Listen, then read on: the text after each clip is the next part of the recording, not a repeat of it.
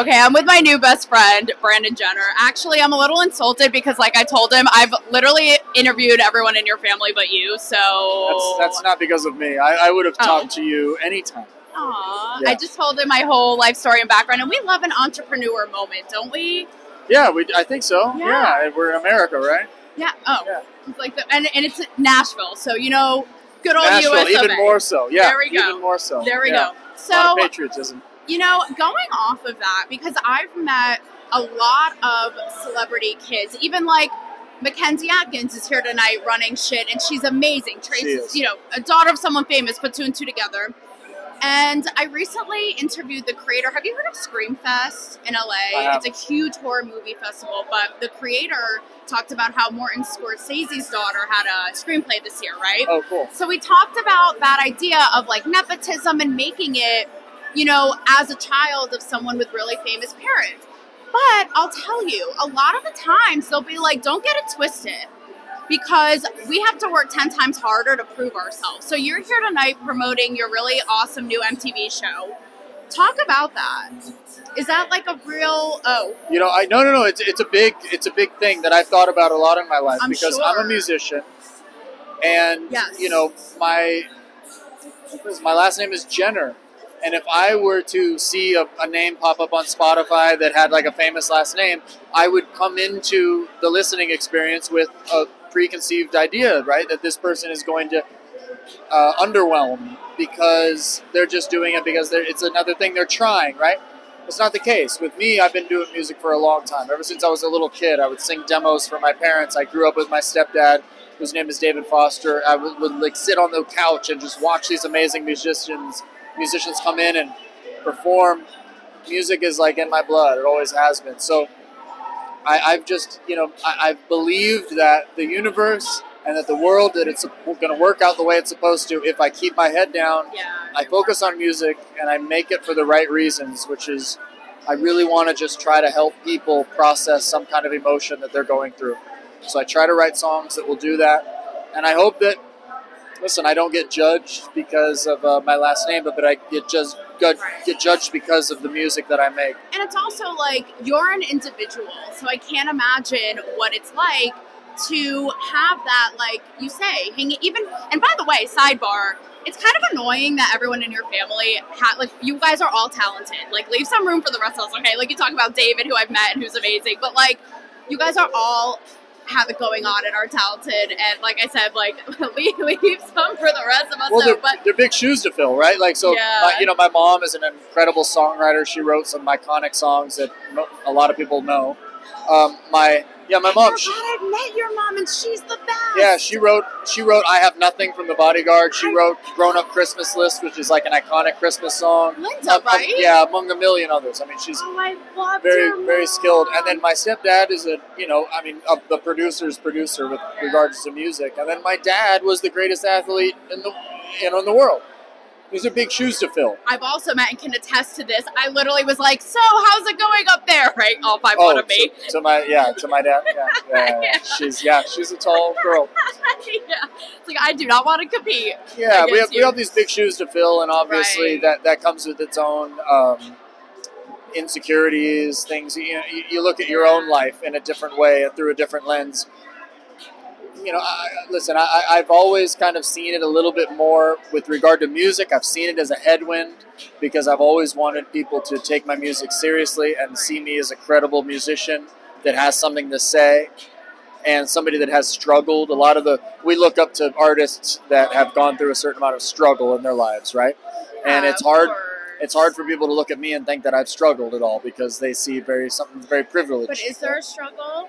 Absolutely, yeah.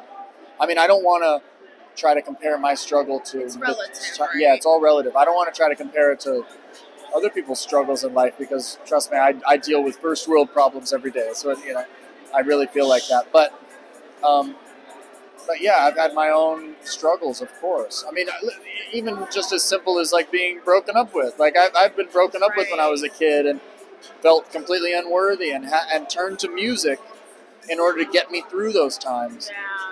And so I know that music has done some great things for me, helped me process emotions, and and all I've ever wanted in my life is to create music that helps other people get through their own problems.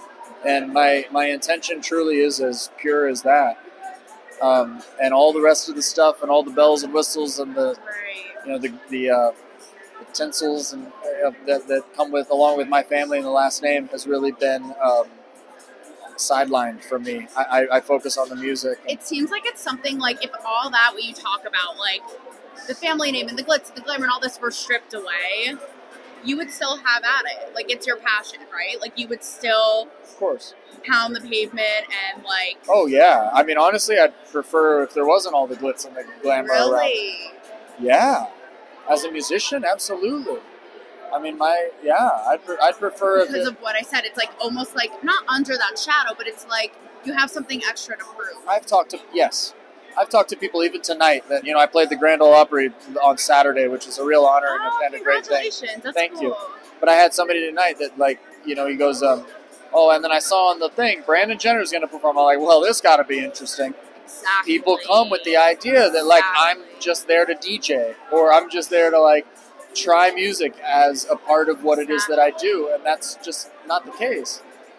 Um, so I have to prove it to those people that I'm not only credible, but you know, you, you, kind of have to be better than. I mean, in my mind, I've always felt like I have to be better than good. I have to be great in order to really convince people that this is. Yeah. Uh, I'm coming from a place of integrity. Well, thank you for sharing that because it can be easy for like the common folk like myself with sad bank accounts to be like, why was I born into this life, right? But it's you're right. It's like it's all relative, and everyone has their own respective things to prove themselves in some way or another, right? And like hurdles to get over. and I've overcompensated a lot in my life. I mean, I spent a lot of my life with really long hair and a big long beard and sweatpants because I didn't want to. I didn't want. I, I never wanted to be the entitled, privileged person that people would expect me to be. And so I spent a lot of my life kind of hiding in the shadows and and doing everything I could to be um, to be the opposite of what people would think that I was. And I've also realized that that's a bit of an overcompensation. And over is the, is the, Money, is the important part.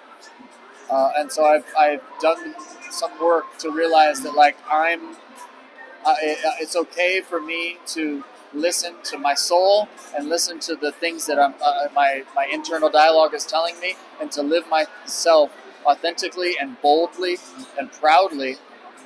Um, because we all deserve that, no matter where we came from and no matter what we were born into, we all deserve to um, at least express ourselves authentically. in the end of the day, that's all you got. I know that you got to go, but lastly, with all that being said, what's something in your music career you look back on and you're like, you know what? I don't care about the judgment or this or that. That made me really proud. All of them. Yeah? Yeah, all of it. Cool.